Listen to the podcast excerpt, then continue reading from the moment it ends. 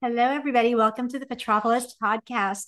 My guest today is Bertha Villanueva Schertzer.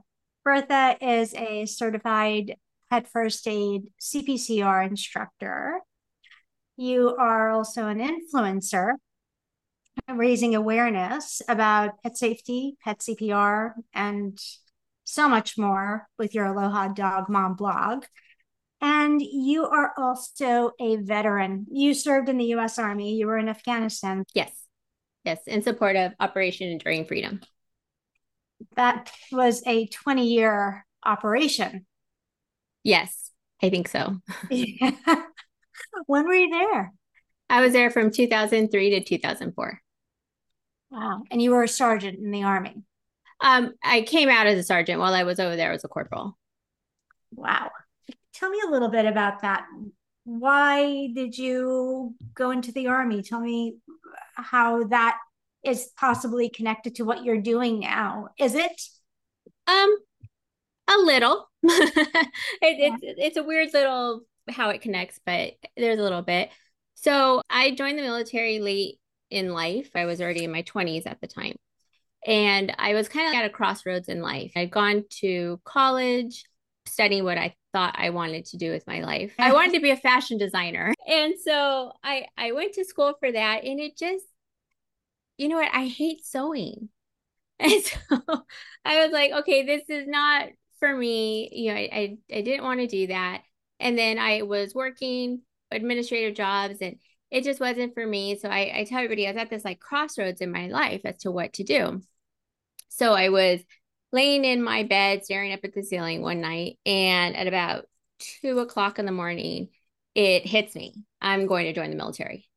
And so i let's date myself at this time. I was picked out the yellow pages and was calling every military recruiter out there you know and i'm like okay whoever can sell it to me the best i'm gonna, i'm gonna go for it. You went on this search through the yellow pages I don't mean to laugh. I'm sorry. I know. I, it was just one of those those things. And believe me, I blew everybody out of the water when I told them what I had done.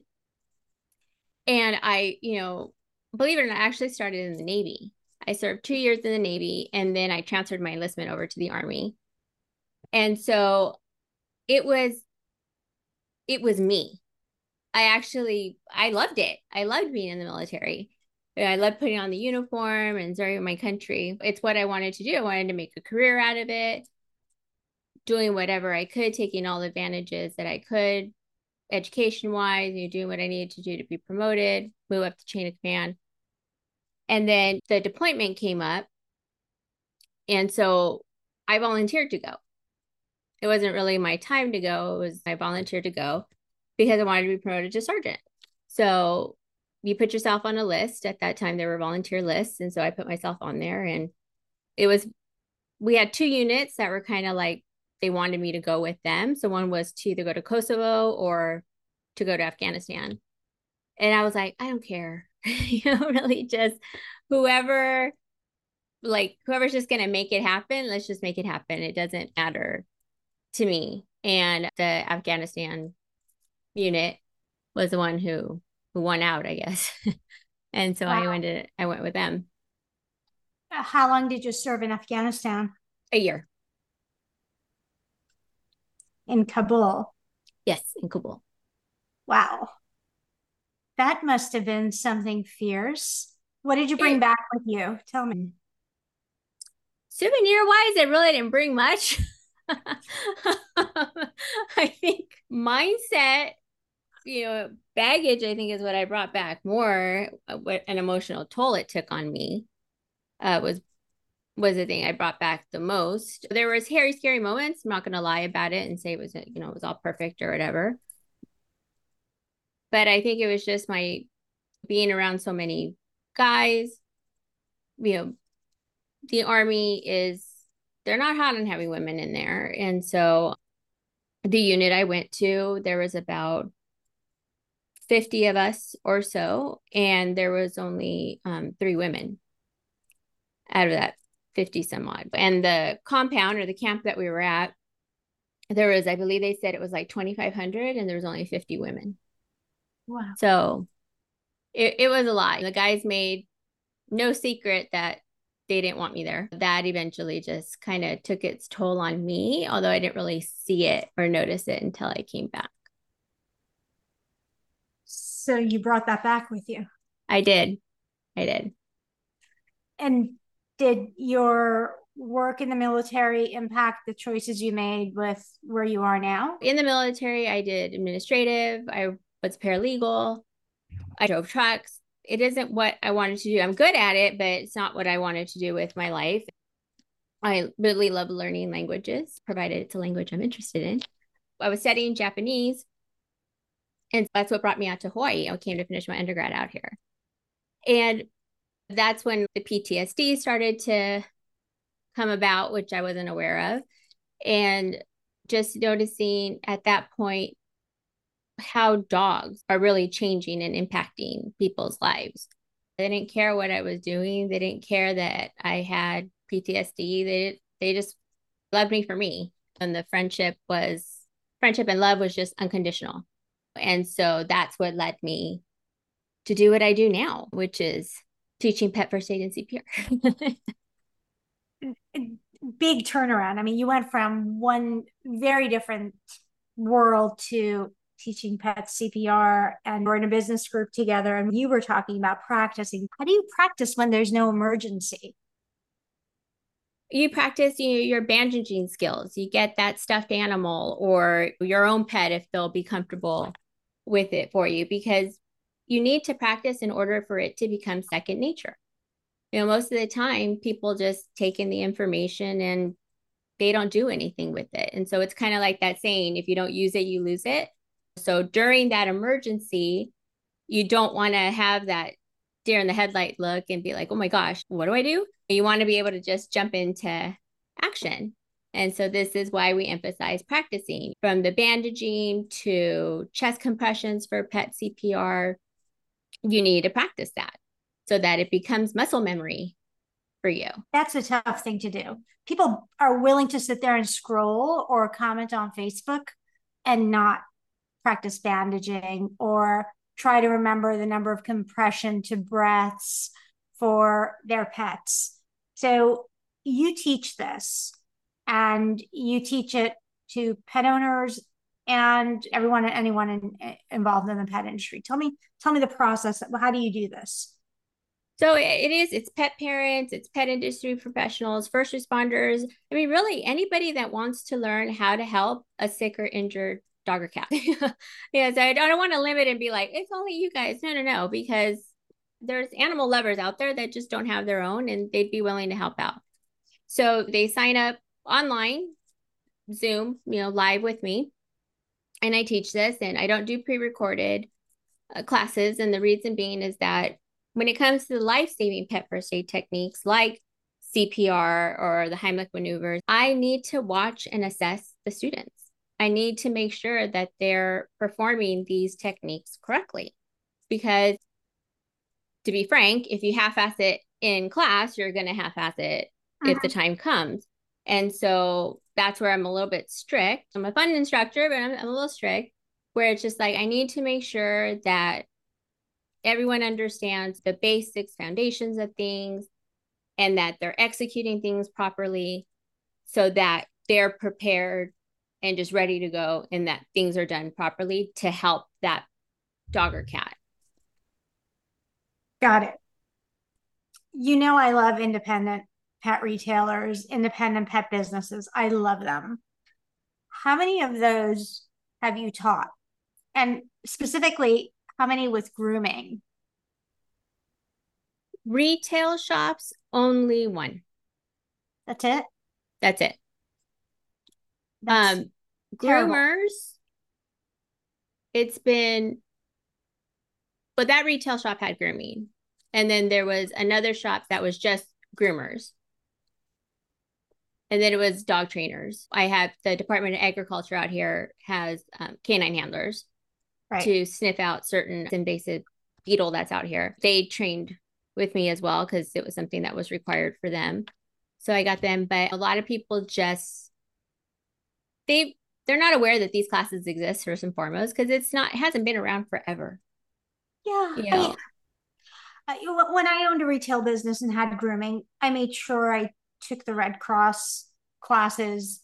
I did a couple of years in a row and got their videos so my staff could watch it. I don't know if they watched it because I didn't follow up with them and I should have. So I don't know if they watched it. I had my dog walker. I gave the videos to my dog walker because if anything was to happen to my dog, he needs to know what to do. But I didn't do the follow up. I assumed they cared enough to make the choice to watch and learn and understand. And then if you don't practice, obviously, it's out of sight, out of mind, like you said. When I see businesses like Woof Gang Bakery, they're opening up hundreds and hundreds, and all of them have grooming.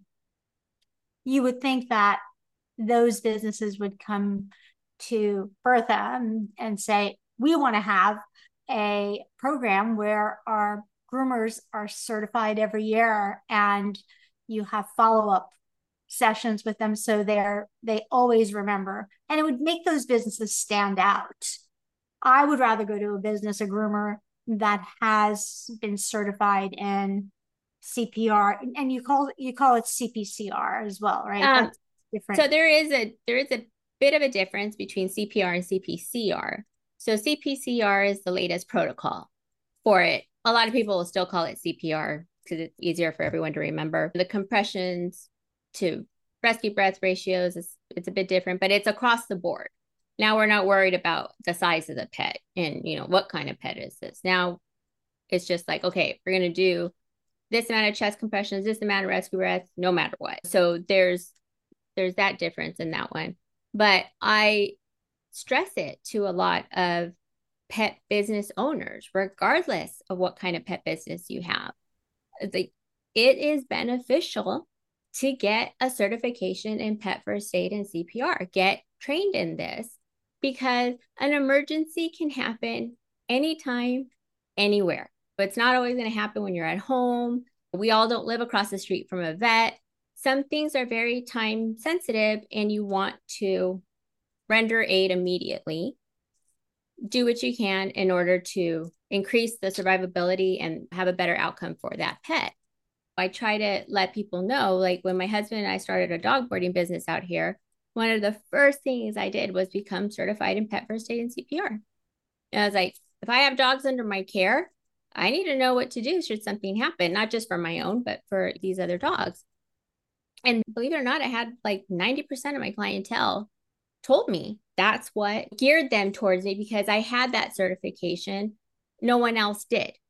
And so I tell them it's beneficial if you work with dogs or cats, do this. This will show your dedication to the care that you have for these pets. And you can help them out at the drop of a dime, whether it's a customer walking into the store with their dog, and then all of a sudden something happens with the dog. Maybe he eats a treat, starts choking or something but nonetheless it's like all of you can step in and help or maybe they're at a pet event and something happens. A lot of vets go to pet events, but I can promise you they probably don't have any type of equipment with them or anything. I'm prepared all the time, no matter where I go. I have pet first aid kits in my car, in my bag, and at home. And it's just like I tell everybody, go at the drop of a dime, I can help.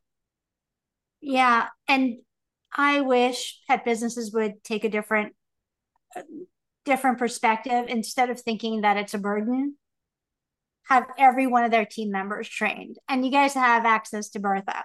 She can do everything by zoom. Dogtopia perfect example. They're doggy daycares. Every employee that works there should be certified and that should be part of the training program. I wouldn't want to take my animal anywhere where they didn't have at least one member who knew what they were doing in every shift. So I think this is a good plug. Woof Gang, Dogtopia, all you wonderful franchises, businesses who have grooming. I think you need to call Bertha and schedule Zoom sessions with her. People don't realize the importance of having this training until something happens what I'm trying to do is prevent that, right? I want I when one of the things I tell everybody is like, I teach this not because I want people to do it. You know, I want you to have to do pet first aid. I want you to do CPR. It's like, no, no, no, that's not the point. I do this because I don't want a pet parent to ever have an if I only knew moment. Yeah. You know, if only I did blah, blah, blah. If only I knew this and this. You know, it's like, I want you to be prepared. It's being proactive. I, I hear that humans, that human parents, other little humans, I hear they get some type of first aid ish training when they have children. So why not do this for your pets? Your pets are your family. Why leave them out? Don't just think like, oh, well, I can just go to the vet. No. No. No. I'll tell you what triggered me to go and learn, take classes at the Red Cross. And it was a tragedy. It was my first four months in business. A dog walker comes running in screaming that a dog was electrocuted around the corner from my business. So I ran over there and the dog was on his side. I started CPR and I had seen something somewhere where I you know checked the airways and I had been certified in CPR for humans. So check the airways, but I didn't know what the hell I was doing. I had no clue. It was a Boston Terrier, a brachycephalic breed. So you know, I'm like, I'm gonna blow right in the mouth and the nose. I put my whole face on his. Didn't know what I was doing. Honestly, he wasn't breathing, and he had been electrocuted. It was snowing out, and between the salt and and the snow, the water, and the dog walker was there on the phone for about three to four minutes before she sent someone to my store. So that dog was down for several minutes. It really threw me off. And I took her in, wrapped her up, and made them run to the vet. And I just thought, shit, if I knew what I was doing, maybe I could have saved that dog. He was already gone when I got there. But that triggered me to go and take the classes and every year get recertified. I stopped going because they never taught about cats. And I think I told you this before, they never would teach about cats. And here I am, my grooming business. We groom cats at least one day all day and I thought, why, why not? Well, I'll just apply everything to, that I learned to cats as well. But it was really frustrating with the Red Cross. So I stopped going, which was wrong. But my frustration also being a business owner, thinking I knew everything, which I didn't, and I still don't.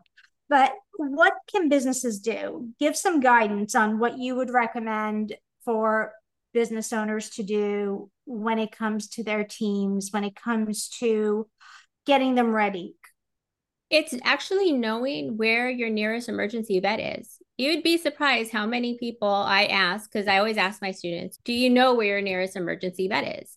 Yep. And a lot of people are clueless.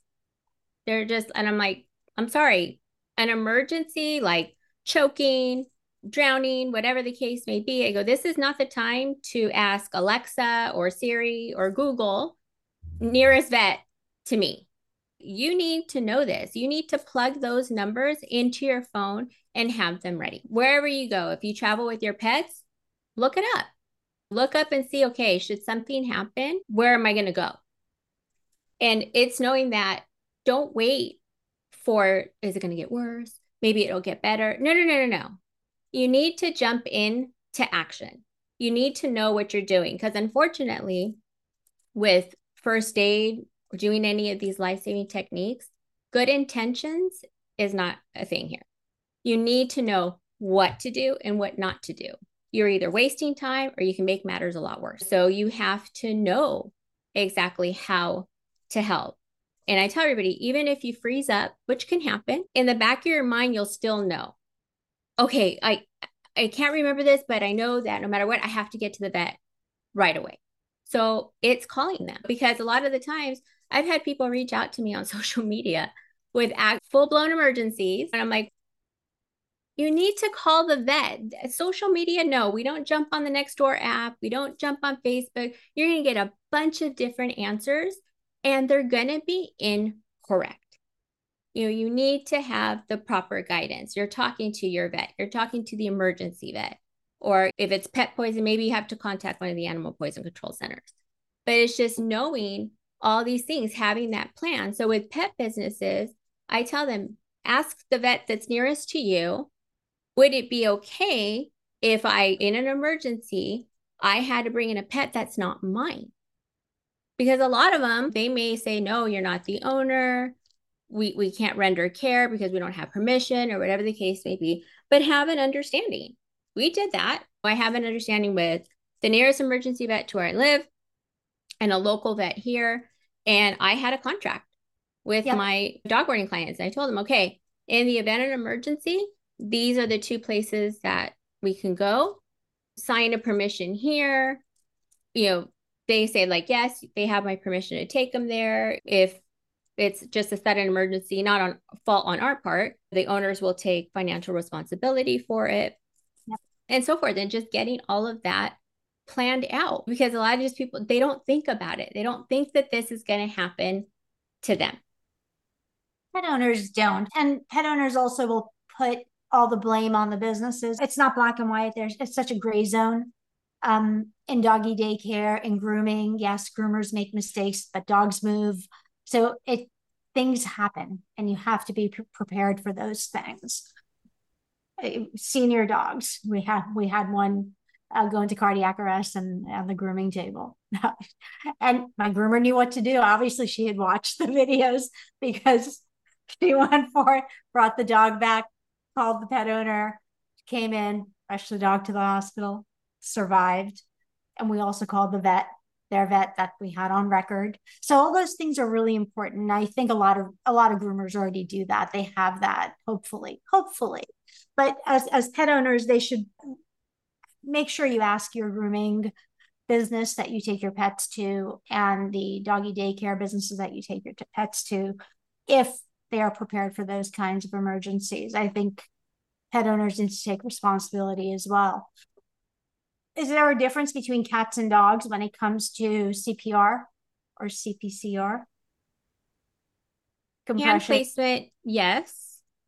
For compressions, not slight differences, but although some basic principles can be applied to both, they're just different.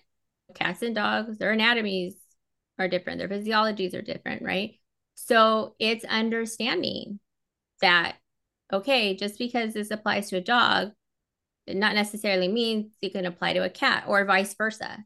And I tell everybody that too with human first aid. A lot of people are like, oh, I took a human first aid class. Mm, that's nice, but we're not dealing with humans here.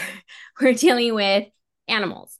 So we need to understand that. They're not going to tell us their symptoms. We need to look for a sign because there's a difference between the two. And understanding that, yeah, there's some things that are the same, but you know, you can't treat it the same way. You don't do CPR the same way. There is a difference between this it gets back to it's like knowing what to do and what not to do. Do you teach both when you teach your classes? I do, although I give when people register for training with me, I give them an option to either do they want dog and cat first aid? Is it just dog? Is it just cat? If it's just like a, we have like a cat hotel here, so a cat mm-hmm. boarding place, it's like, and they don't have dogs, it's like, okay, I'm not going to fault you for that. It's like you're dealing with cats all the time. It's like, okay, then it's okay to just have your training for that purpose. So it's, I give them that option to do it because it's like, I don't want to waste your time. I think this was the better situation for everyone. You know, it's just like, here, choose which one it is that you want to focus on, and then we can go from there. When an animal's electrocuted, is there something you can do? Is there something that could possibly bring them back if they are electrocuted? Sure. Well, we got to get them away from the electrical source. It's kind of think about it like what precautions do you take to avoid being electrocuted yourself? Right? I, I lock myself up in my apartment. and I bubble wrap myself and everything. Okay. you know, with with those kind of things, it's like it's preventable to a point, sometimes maybe you just step somewhere you just weren't aware of it or what have you. But it's whatever preventative measures you would take for yourself, this will apply to your pets. And it's also, it's like, can you help them? Well, yeah, but first you got to know how to take their vital signs. If you don't know how to take vitals and you can't confirm that their heart has stopped beating, you can't perform CPR. You can't do chest compressions on an animal that has a heartbeat. So it's like, it's actually knowing, it's like, okay, do I just have to do rescue breathing? You know, is this now like they're not breathing, there's no heartbeat. So now I need to do CPR, but it's taking it all into action. You know, believe it or not, CPR actually doesn't have a really good success rate with humans as well. And the reason being, it's not because somebody doesn't know what they're doing, is that they don't do it in time. It's a very time sensitive thing. So, should it be an electrocution situation, you're in the clear, you have to know immediately where does this pet stand? Are they breathing? Do they have a heartbeat? If it's no, all right, then I got to start CPR ASAP in order to increase the survivability for this pet and then getting them to the vet as fast as you can. And so a lot of people are missing that part and not just pet parents, but believe it or not, law enforcement, canine handlers. I was in LA for the Pet Health Expo. I was a guest speaker there. And I spoke to LAPD, the canine unit there. And I also spoke to the California Highway Patrol canine unit. And I asked them, are they taught first aid for their partners? their canine partners?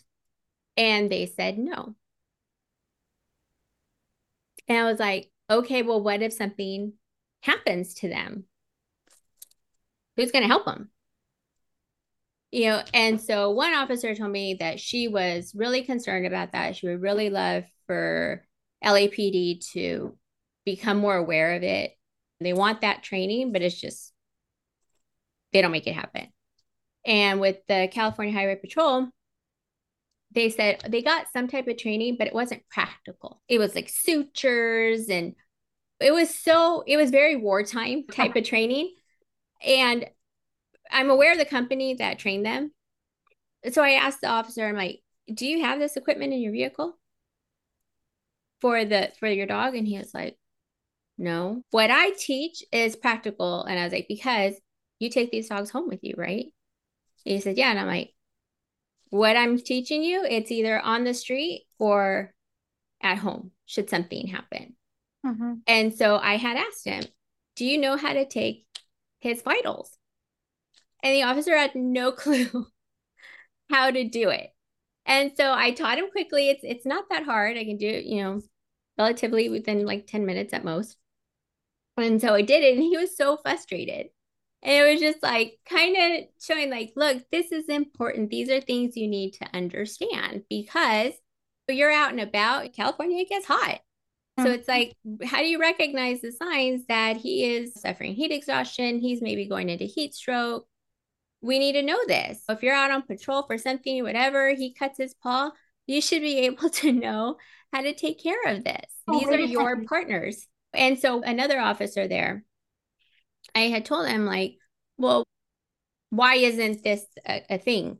And so he's like, oh, the higher ups, it's not important to them or anything. So I I then presented the question Are your higher ups, your supervisors and commanding officers, have they ever been canine, canine handlers in the past?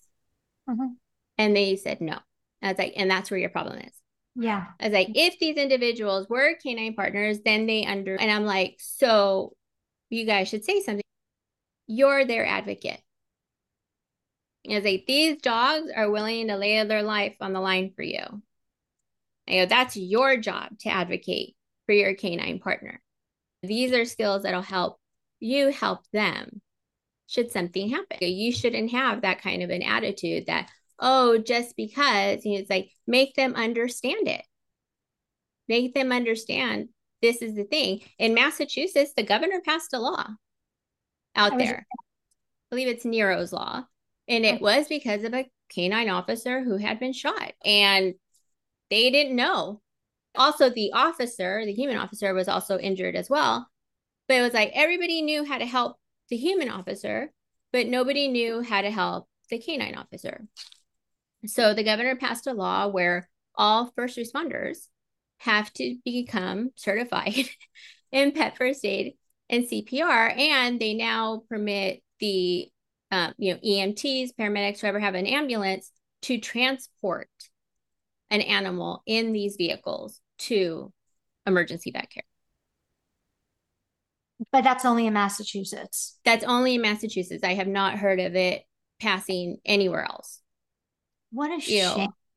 It really is. I'm like, if if you don't, if the whole department can't see it, then do it on your own. Do it on your own, and then maybe it'll start to pick up when they see the importance of it. I was like, no one sees it until you talk about it. Say, hey, you know what? I know how to do this. And so I asked him, I go, do you even have a pet first aid or like a pet first aid kit in the vehicle for the dog? And he was like, no. As a whole, what do you think we could do to bring attention to pet first aid, pet CPR for the whole industry? Where businesses like Petco, PetSmart, those companies all have grooming services. They teach their staff, take initiative. What do you think it would take to get there? Do you think it's possible? I think it's possible. I think one of the sad things is it's going to take an emergency to happen. And for these companies to be like, oh my gosh, had we had somebody trained or something because I'm sorry, but not all Petco and PetSmarts have vet clinics in them. No, and they barely have people that know what they're talking about when it comes to products. So if you're in a company that are like a pet friendly company, right? You're allowed to bring your pets with you to work. I was like, get trained. You don't have to be a full blown, I sell pet products or whatever. It's just like if you have a business that allows, like, get trained because you don't know what can happen. So Bertha, if I was you, I would be calling Chewy and say, "Hey, you have pets in your office. You all your team members should be taking my class." I I would I need to start marketing you. I need to get you. you would have your appointments. So not that you already don't, but you would probably want to kill me. I'm I'm gonna be honest with you. It's not like I have people banging down my door. I don't um, understand that. You should be. You should be. It's just every Woof Gang. You should be teaching every Dogtopia. You should be teaching every Happy Cat Hotel. And it should be on a cycle where there's a refresher course every six months. Or if something comes up, they can communicate with you. But that something has to be done where all these organizations or franchises that have animals or they service animals in their facilities should at least have several staff members certified to be able to help in an emergency. It's really as simple as that. I mean, the fact that the canine police officers don't know is scary. Well, I mean, fire firefighters too. I know. You know, I mean, my nephew's a firefighter, and I have a friend of mine from high school who's a captain in the fire department as well. And so I asked them, I'm like, hey, do you guys train in? I mean, sometimes you can customize courses too. You know, it's like maybe they don't need the full shebang of a pet first aid CPR class. Maybe we condense it a little bit more to what would apply to them. I saw a video not too long ago on TikTok where it was the, I hate to throw them under the bus, but it was the Fullerton Fire Department in California. And there was a fire, and I saw the firefighters bring out two dogs. One was smaller, one was a medium to large size dog. And they were both unconscious. You know, so the one firefighter goes to bring out a bag and has an oxygen mask, but it has one pet oxygen mask. And then he kind of MacGyvered another mask for the other dog. And I'm watching this, and bless his heart, because I know legally they don't have to render aid. That's not their job, but a lot of them do it because they're animal lovers. They may have animals at home, whatever the case may be. So I see him do this, and great, he gave them oxygen, but he didn't check for vital signs. Right. And I'm like, that's great for the oxygen part, brother, but we need to establish the other stuff because if his heart isn't beating, we need to start CPR. And you know, the the larger dog revived within like a minute or so. The video is like four minutes long. And there was nothing happening with the smaller dog. So everybody kind of you make the assumption that the middle the little dog doesn't make it because you don't know. But I'm watching this and I'm like, I, I can commend you for giving them the oxygen, but there was so much more that could have been done. And so I I asked this question to my friend and my nephew, and they're just like, oh well, like we have the masks. Okay, and but, like but, but, do you yeah. Do you know more than that? At least this like basic part. And they're not trained in it either. So why have the mask if you're not trained in it? That makes I, I'm a little confused about that. Why is it somebody was buying masks and they got the pet masks at, at a better price? I mean, come on, what the hell? I don't know. And then I like the fire department out here. I know a few years ago when I found out that they had these oxygen masks for pets, I was like, oh, I wanted to do some type of fundraiser to buy the masks to supply it to the fire department out here. And I was like, you know, it's pure donation. I'm not asking them to purchase it or anything like that. And they were like, no, you just can't donate to us. I have to ask permission My from God. the entire head honcho of the fire department. And I'm politics like, behind all this. It's ridiculous. You know, you wonder again, they did it just for shits and giggles. Yeah, it makes the makes the organization look good. They have some pet safety features, but nobody really knows what to do with it there's no value in that. So then this is where pet parents and pet businesses should be taking initiative because we're the first ones there. Yeah, it's having your, you know, you'd be surprised how many people don't have a pet first aid kit.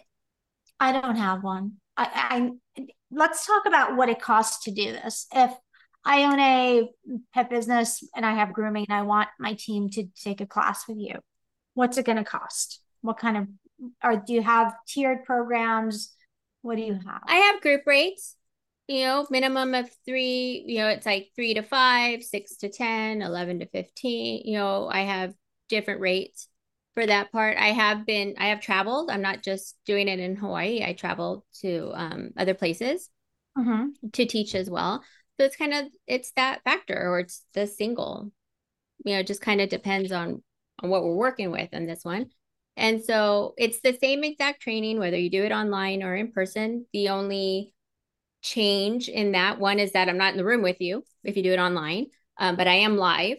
And secondly, you know, when I'm doing an in person group training, I provide everything. you know, they don't have to have anything. They're just need to bring their pen and paper to take notes because I make everybody take notes. Um, so you know it's just like I, I bring the demo dolls to work with you know i give them the supplies i give them a mini pet first aid kit to kind of start them off with but you know it's it's doing that it's knowing okay this is what a pet first aid kit is but it's like okay but also know like how everything works in that kit right because it's like the google thing i don't have time to read labels and directions. you got to know how to use everything that's in that kit, you know, and knowing that a lot of those products, some are just for dogs, some are just for cats, and you know, you can't yep. mix it up. And you know, I I'm covering like all these things. It's the most foundation. You know, I tell everybody on social media, I'm out there, you know, I'll, I'll talk about first aid and safety and all that, but I will never teach you to do CPR in three easy steps or in 15 seconds or less because there is way more involved mm-hmm. than just chest compressions. You know, I've seen a lot of videos out there and they're not even telling you anybody how to take a pulse.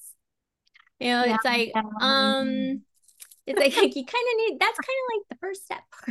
I gotta know how to check that pulse before I move on to the other things, but they don't stress a lot of the stuff that's super important.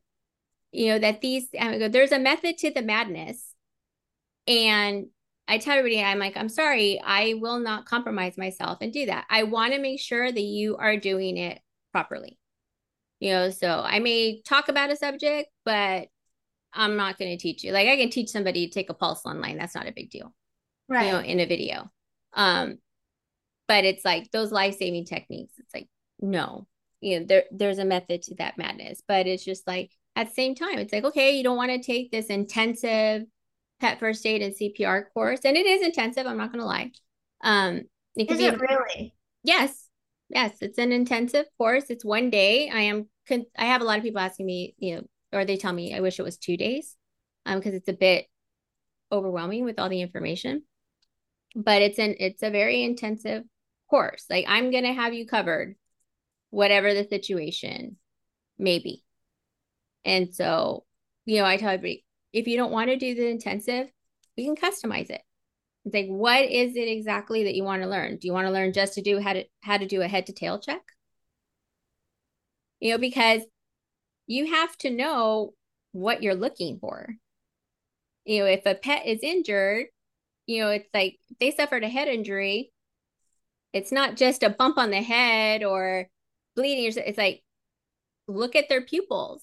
If right. their pupils are not the same, you know, this is an indication of uh you know a traumatic brain injury or that you know or concussion or so it's like this is what you need to know how to do so it's like is it just you want to learn that you know is it you know you just want to learn how to bandage and cpr or a lot of people don't want to do cpr because it freaks them out or whatever which is fine i'm not going to judge you know so it's just like what is it that you want to learn but learn it learn it the right way you know don't just rely on these videos.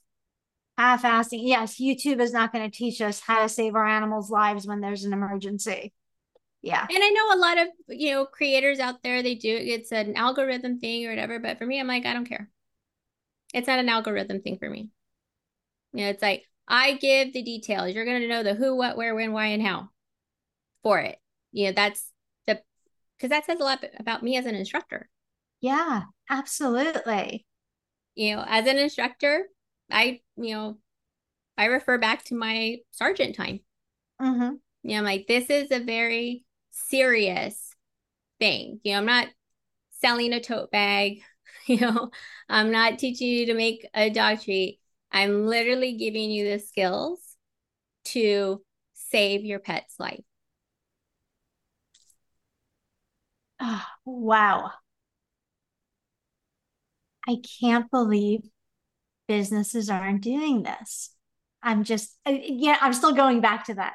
I, I am actually, I had one um, pretty well known dog trainer. Yeah. Out there uh, that he, I, I was speaking to him about a, a subject and he was like, What is it that you do again? And I told him, I'm a certified pet first aid and CPR instructor. It's what I teach. And he kind of sat back and he thought, and he was like, Well, can I just take my dog to the vet? Yep, but not. And I was like, Okay. So he lives in California. I was born and raised out there in Southern California. And I knew exactly where he was at. And I told him, Okay, how far is your nearest vet? He was like, Oh, about 15 minutes. And I was like, okay, you're full of crap because I know you're not near 15 minutes if we're in the area that you're at, but we're just going to go with it. Yeah. Yeah. And so I told him, I was like, okay. I go, is that general practice or are we talking 24 hour emergency care? And he was like, um, no, general practice. I was like, okay. You go, where's your nearest emergency vet? He had to think about that one for a little bit longer. And he was like, oh, maybe about 10 minutes. And I was like, okay, you have no clue where your nearest emergency vet is. And so I told him, I was like, should there be a fight amongst the pack members, they're in your care. I was like, or, well, let's just there, let's go with that fight. I go, one dog bites another and severs an artery. Oh. I was like, because of a puncture wound, which can happen. Okay. And go, you severed an artery. I was like, you have five to seven minutes at best to get that dog to the vet. If not, they will lose 30% volume of their blood and they will die from blood loss. They're going to slip into shock and they're going to die from blood loss. I was like, you going to make it in that amount of time? I doubt it. You know, as I like, or you go, you know, you walk out and one of the dogs are down. You don't know why. You have to know how to render aid. You know, check their pulse. Check, you know, are they breathing? Immediately start CPR. It, where he was at, there's rattlesnakes. It was like, what happens if one of them encounters rattlesnakes and gets bit? You know, and so I say, so after a bit, he, you know, and I taught him how to take a pulse too. And he was just like the police officer that I encountered in Los Angeles. and you know, he was he was so happy with himself that he had to take a pulse. Afterwards, he understood it. Okay. He was like, "Oh, I I get it now." Mm-hmm. Yeah, I told him, I go, simple thing. And I go, what if something happens to this dog here right now? I was like, you think the vets that are around here have what they need to render aid? Render aid? No.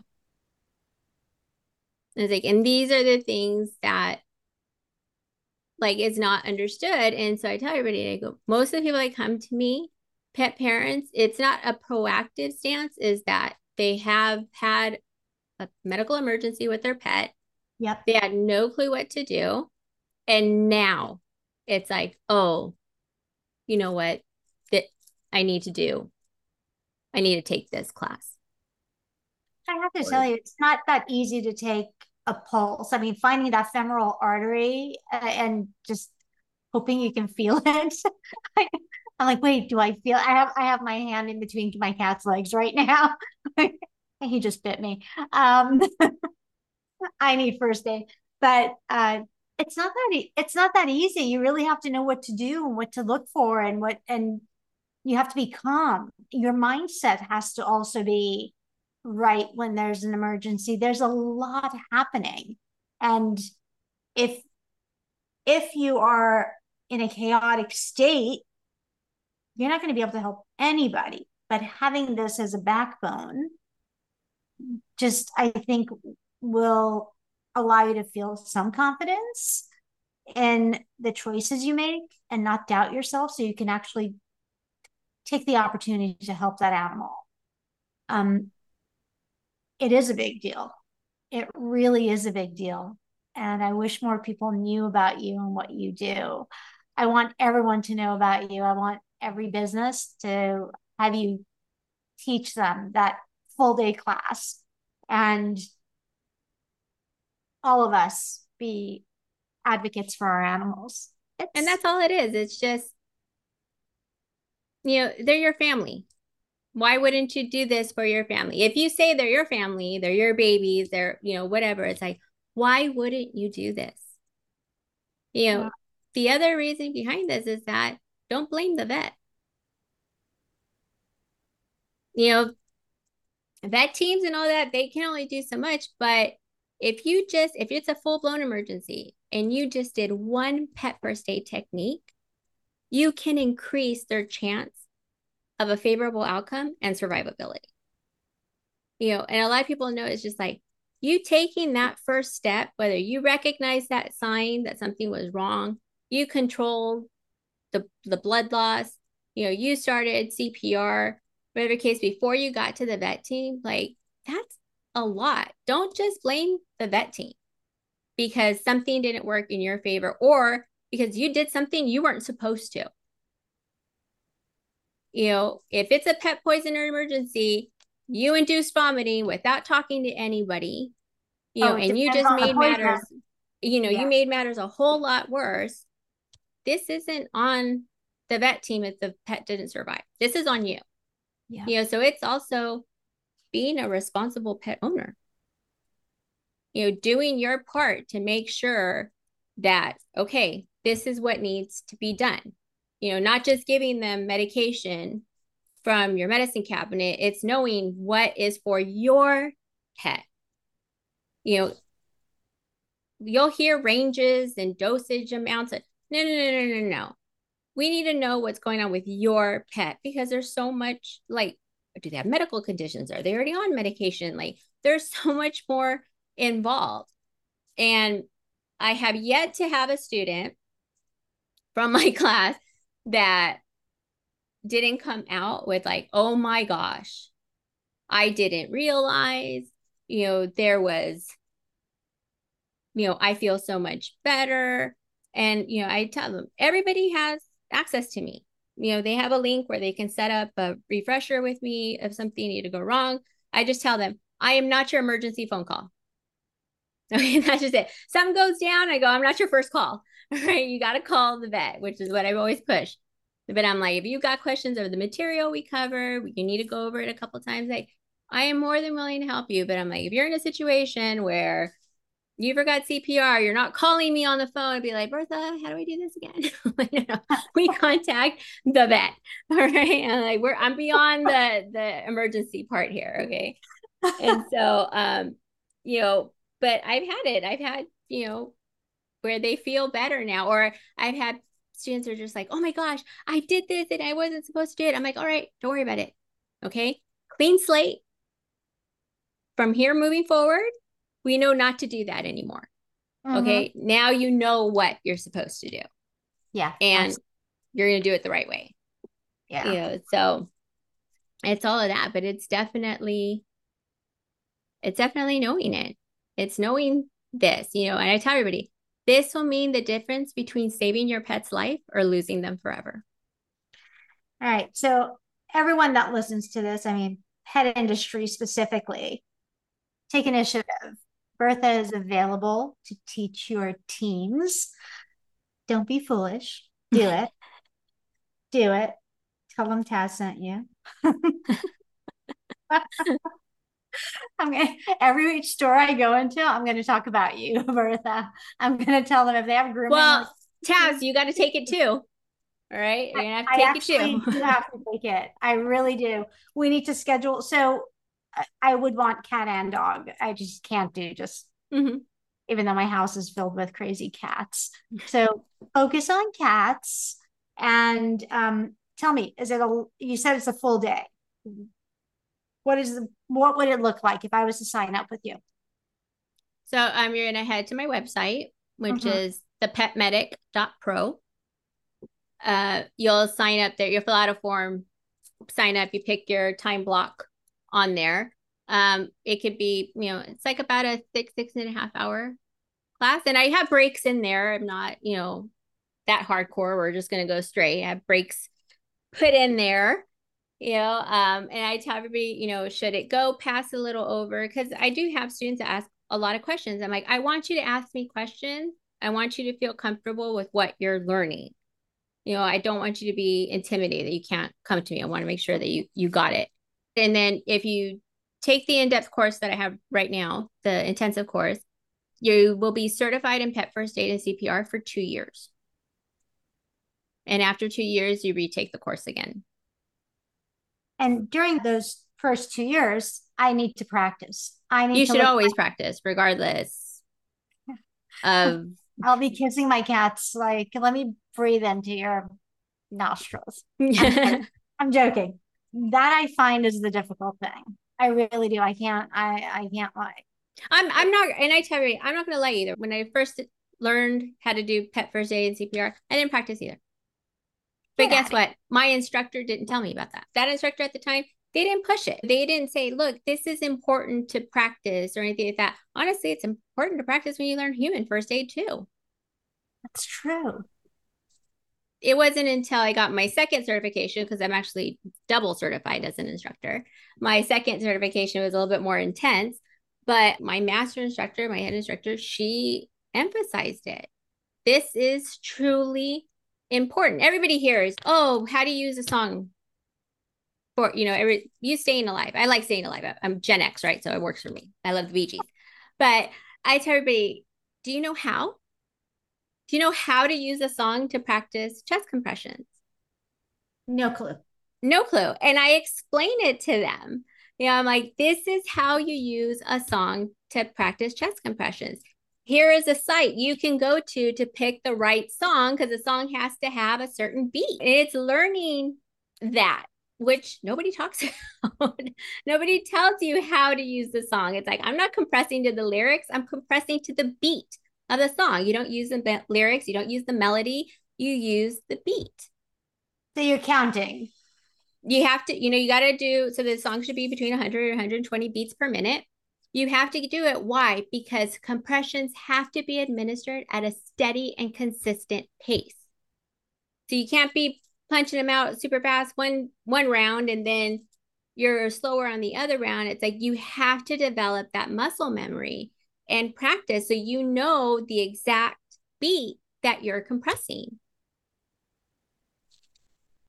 you know and a lot of people are like what like Oh, I, no, no, I'm I'm there. I'm actually getting excited. I need to do this. I'll tell you something that, that happened today.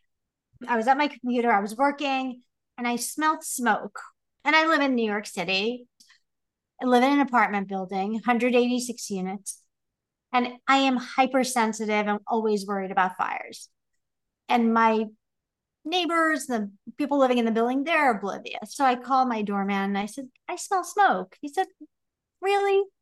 Second time it's happened this year. First time our laundry room was on fire. no one said anything to us. I smelled it and I called everyone, made everyone leave. So I was freaking out. So hypersensitive. And then he said, somebody else called about 20 minutes ago. I said, 20 minutes ago? Who were they and what floor?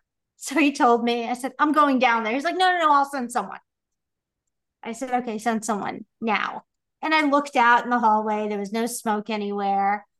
So I immediately got all the cat bags out. I got my, I'm type 1 diabetic, got my medication out. I threw everything in my backpack. I was ready. I already had three cats in, in bags. I was ready to leave. The other cat I was trying to find, and she was not letting me find her. And I had my windows open so I could get some fresh air in. Absolutely neurotic. And I was thinking about tonight having this conversation with you, I said, what if something happened? I didn't smell this. We inhaled smoke and I had to give somebody CPR or whatever. What the hell? I don't know what I would be doing. I literally had, and I don't panic, I'm usually very calm. I had a second of panic. I said, no, I'm going to learn. That's it. I am just going to learn. You hear all the sirens in the background in New York. So I did find out that there was a fire. Someone had thrown their cigarette in a plant, in a planter, and it caused the, the living room floor and the planter to go up on fire. And it was um, seven floors above me and on a completely different side of the building, but I smelled it. So I, I'm always worried about fires being in, in a city apartment anywhere, anywhere. I'm always thinking these things, but what am I doing about it? Right? What am I doing about it? I, I'm having a moment of panic because I'm not prepared. So I need to prepare. And I think taking your course is definitely a starting point for me. Yeah. And I'm working on other, I have other certifications that I'm doing right now. I'm doing a certification for groomer safety. Yes. Yeah. So this is like we're talking beyond first aid. This is now it's almost like a part two in a way, but it's now okay in the shop. This mm. is what you need to take account for. After that, it's going to be disaster preparedness oh, for God. your pet. Yeah. You know, the other one is car safety. You know, it's like there's so much to it. I've seen this evolution of pet ownership. When I was little, we didn't have Petco, PetSmart, and all this other stuff. You know, it's just like you left it to the vet. I lost my purpose when I left the military, which is why I had to pivot so much in my life because it's just like I didn't know what I wanted to do. And this, this is my purpose now is to educate people. I don't want you to have an if only moment. I want to replace all that panic with knowledge because if you've never been in that situation, I have thanks to Afghanistan, I know fight or flight, I'm going to fight. That's my reaction. But if you don't know, it's like, okay, you blank out in the back of your head, you're going to be like, she said that I need to go to the vet. If you just didn't know, it's like, I know no matter what, I got to get to the vet. And it's just doing that. It's like having that in your head. It's like, okay, when I call the vet, I'm not going to be hysterical. I'm not going to be this. She told me when I'm allowed to lose my shit or whatever. It's not at the beginning. I can do it at this other point. So it's when I call the vet, I'm giving them specifics. I'm doing this. I cover yep. the whole gamut. So it's like, okay, if a fire breaks out, this is what I'm going to do. That's where my blog comes in too. You know, it's like I try to cover the materials. I have a fire safety blog for your pets. Have that plan. I know we all heard it growing up is to have our plans for those emergency situations and whether people do it or not. Yeah. You know, that's another thing. But it's just like, this is what we want to do, right? So if we go hiking with our pets or whatever, it's like, okay, you learned how to get them up there. Guess what? Should something happen, you better know how to get back down as fast as you possibly can. If you have to evacuate the building and you have a large dog or multiple pets of some kind, you better know how to like where are hiding spaces if they get scared and how to gather them and their emergency uh, kit. Because emergency kit and pet first aid kit those are two different things. So it's like knowing how to do that. How am i going to evacuate them if it's just me? Or it's understanding all these things if you don't care about you that's one thing but don't do this to your pets. They're innocent animals here. I know. I'm, I'm actually going to buy a stroller a folding stroller so i can throw at least the two fat ones in there. So i have to admit i have two fat cats. No one pleasantly plump. Pleasantly plump, I say. but I, I am going to get a stroller so I can roll it out because four could be a problem. But then again, if you have to take the steps, then the stroller is going to be a problem. So those are all the things that you have to think about, right? Yeah, it's like okay, if I if the stairs are out of commission for whatever reason, it's like what are my other options? It's like I I don't want to put it out in the universe because that's not my intention, but it's like but there's a reality. Yeah. You want to be prepared. You know, the army taught me that. I'm prepared for just about every scenario when I go out. When I had my uh, service dog and we traveled, I had more stuff for him than I did for myself because I was always prepared should something happen with him that he was taken care of. So I try to stress this with my students as well. With Pet First Aid, it's not always about hands on doing something. I was like, it can be as simple as recognizing the sign that something is wrong and taking that immediate action. You want to take a, immediate action to catch something before it becomes worse. So it's doing all of this, understanding that, you know, understanding that bloat is not just, oh, it's this. People catch it at the very last stage. Believe it or not, bloat is in stages, it has phases to it. And the faster you can catch it, the better outcome for this dog. But it's like understanding, understanding differences. Because I know a lot of people too, they're afraid to ask the vet because they don't want to look stupid. Or a lot of vets, they use, you know, the very formal terminology. And that makes people kind of intimidated. Where I tell people, okay, it's this but this is what they're talking about because I want you to have it in your head should you hear it. Oh, this is what they're talking about. And understanding all of these things, like all of this will make you a better pet parent, but it'll also make you better prepared to handle these things. Nine out of 10 pets will actually suffer a medical emergency in their lifetime. Yep. Those are real statistics. Yes, from the American Veterinary Association. Nine out of 10 pets will suffer a pet medical emergency in their lifetime. And if one first aid technique is done, 25% of them can be saved. One first aid technique, 25%. More. Yeah, more lives can be saved with just that. Can you imagine? Is like if you have a deep wound, it can also help you save a little money. If you can control that blood loss, Mm-hmm. Maybe now we're not talking about the pet needing a blood transfusion.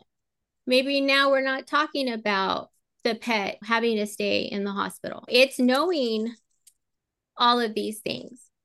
You wow. know, I actually had one student reach out to me. Her dog got a big old gash on his leg. And she was like, I didn't panic. I knew what to do. She was only upset because her pet first aid kit hadn't come in the mail yet. So, you know, she was like, I, I, I grabbed napkins and I'm like, I, that's fine. She's like, she did what she could. She controlled the blood loss.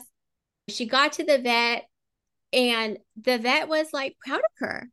Uh-huh. He was like, wow, you know, you did a really good job. And also, she's like, I took a pet first aid and CPR class. And he was like, good for you. Her pet didn't need stitches. They just cleaned out the wound more so because she didn't have the supplies on hand to do it. And her dog's fine. And it's like, it was those kind of like, well, I'm sorry you had to do it you know like I, but i'm proud that oh my god this takes me back to when my dog got attacked by two dogs and his leg was ripped open and I'm in the dog park and I was just thinking, what the hell did I do? I remember walking into the vet's office and I was covered head to toe with with blood. and uh, when I was walking home, a cop um, stopped me and asked me if I was okay. I'm like, oh, I'm fine. And I didn't my whole body, I was covered with blood. I'd taken my dog to the vet to drop him off to have him taken care. But I didn't stop the bleeding. I was not able to do any of that stuff. All I did was like pick him up and carry 70 pounds of him to the vet. And believe it or not, the point is not to stop the blood loss. If you can stop it altogether, consider that a bonus. What you want to do is control the amount of blood loss. Everybody's so focused on, I got to stop it. I got to stop it. It's like, no, no, no, no, no. We need to slow it down mm-hmm. and get it under control. We don't want the whole blood volume coming out. We want to try to minimize it and get to the vet as fast as we can. Yeah. So it's you know, not using hydrogen peroxide to treat oh wounds. Oh okay. I'm like, oh my gosh, don't do that. And it's just like, okay, this is how we're going to treat it. This is how we're going to do this bandage. And, you know, we're off to the races. We're going to get them to the vet team. I always tell everybody, think of yourselves like the EMTs of the pet world become certified.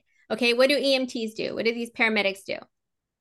They render aid immediately, try to stabilize the patient, and then get them to the medical team, right? Same concept for our pets. We want to render aid immediately, try to stabilize them, and get them to the vet team. Our job is not to diagnose. Our job is to recognize the signs, do what we can if there's something we can physically do. If not, get them to the vet team as fast as we can. That's what we're meant to do. Oh my God, Bertha, I literally had my dog's leg under my armpit and I was holding it tight so he would stop bleeding. But that's direct pressure. I mean, sometimes you got to do it. You're oh not going to have, maybe you don't have your stuff with you for whatever reason. Although I have like different ways to makeshift pet first aid kits for everything. So okay. if you have to MacGyver your way through something, do work with what you have. Okay, you didn't have bandages and all that, but you had an arm and you put direct pressure, and all right, there you go. You did something. Had you had a pet first aid kit, maybe that would have looked a little different. But you, you I, did I what you had going forward, if I if I ever get a dog again, my backpack will have a will have a doggy first aid kit in it going forward. I'll never go to a dog run or a dog park without one. I think that's another thing. Dog parks, dog runs, when there's tons of animals all interacting, having this experience, having this knowledge is so critical for all of them. So this was amazing. Thank you for doing this. Thanks for sharing all your knowledge. Pet Medic dot pro the petmedic dot pro okay petmedic dot pro I, you know when i don't see dot com i just get all confused i know I, I i tried it and i was trying to find out who owned the dot com part of it but it just i don't know who it was there was no solid vet answer it's a vet and so, and so I was like, okay, no problem. And I'm like, let's find one that's a little bit. I'm like, pro, all right. I'm a pro. I'm a pet professional. So I'm gonna go with that. But medic.pro. Everybody go there, sign up for your classes. Pet business yep. owners, it's perfect for your businesses.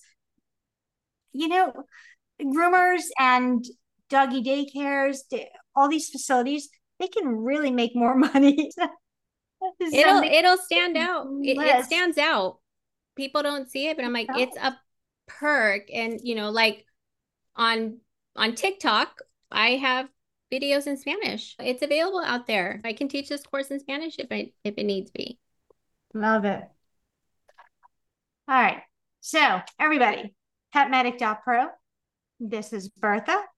She can teach you how to be proactive and take care of your pets in case of an emergency and perhaps save their lives and also feel good about yourself.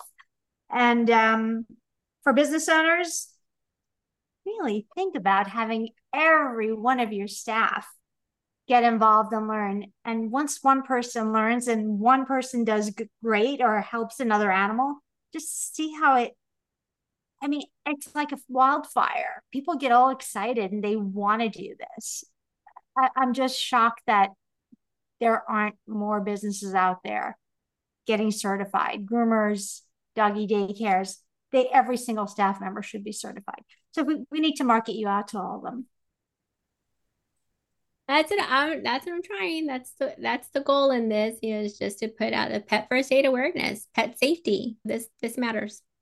What about at Global and SuperZoo and, and even the distributor shows? You can do those. Have a half day class, half well, six hour class. I would split. I would split it up in two days for, in that occasion. But I know that SuperZoo. I think they have a contract with the company that has this. Because the two times that I've been to SuperZoo, it's the same company that teaches. I could have sworn Global had it, but I, I'm not 100% sure.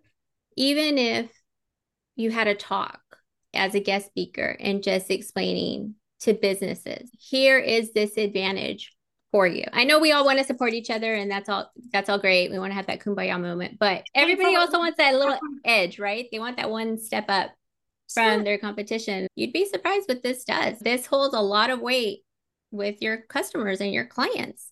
Mhm. Yep, you, you can market it. Absolutely. But but really if one groomer leaves and she was the only one certified, make sure the other groomers are certified as well. Don't just put bullshit out there, which a lot of businesses do. So that's trust and be honest. I think there's huge opportunities for businesses to not only take care of the pets that are in their care, do better, be better. So thank you for doing this. I really appreciate it. I just want to help. Like I said, I don't want anybody to ever have an if only moment.